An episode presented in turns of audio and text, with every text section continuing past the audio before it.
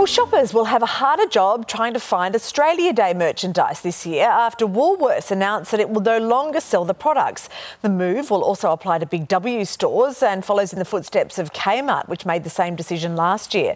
Now, the retail giant says the change is due to a gradual decline in demand, as well as a broader discussion about the 26th of January and what it means to different parts of the community. Joining us now is the director of the Indigenous Forum at the Centre for Independent Studies, Warren Mundine. Morning to you, Warren. Good to see Yeah. you. Good what, morning, What are your thoughts about this? This is, uh, you know, Australia Day is about celebrating uh, this wonderful country and the people of this country. You know, we've uh, we've got the most multicultural, most most multiracial, the most multi-ethnic faith and everything, and we've been able to use this as an incredible melting pot to make this nation a great nation. Now, I just declare that I, I'm publicly I've been on record about moving the date, uh, but I, I'm just a bit sick and tired of corporates and that you know who who sort of you know ram these things down upon us. You know, uh, look it, to me it's a, it's a time to bring people together. It's a time to celebrate what we have achieved and how we how we incredibly you know with migrants and everyone coming here and and, and, really made this country what it is and it's and we're on an incredible journey forward and I think you know, the, the corporates, you know, they tend to stick their noses into areas where they shouldn't be. They, you know, just get out there and sell merchandise and do things. Yeah, and this is coming from you, Warren, who actually thinks that we should change the day, and yet you've called it an attack on Australia Day. Well, Australia Day, you know, just put the date aside for a second.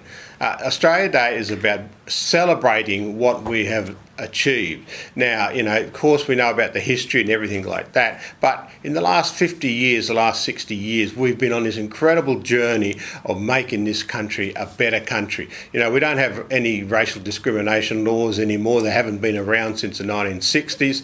Uh, we've uh, d- do incredible things for Aboriginal people. When I was a kid, the idea of going to university was uh, was wasn't even in, in our range. We didn't even think about it. Now there's thousands of them. We've got professors of surgery, professors of law, and we've got a whole heap of uh, you know engineers and everyone out there.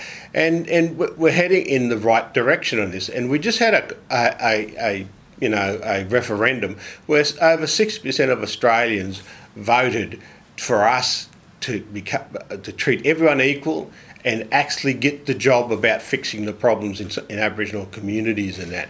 Uh, and we all know the corporates supported the other side. I think they should learn a lesson from that. That Australians want to all come together and work Yeah. together as one. Yeah, it could be just the most magnificent day, couldn't it, where, where we all did come together.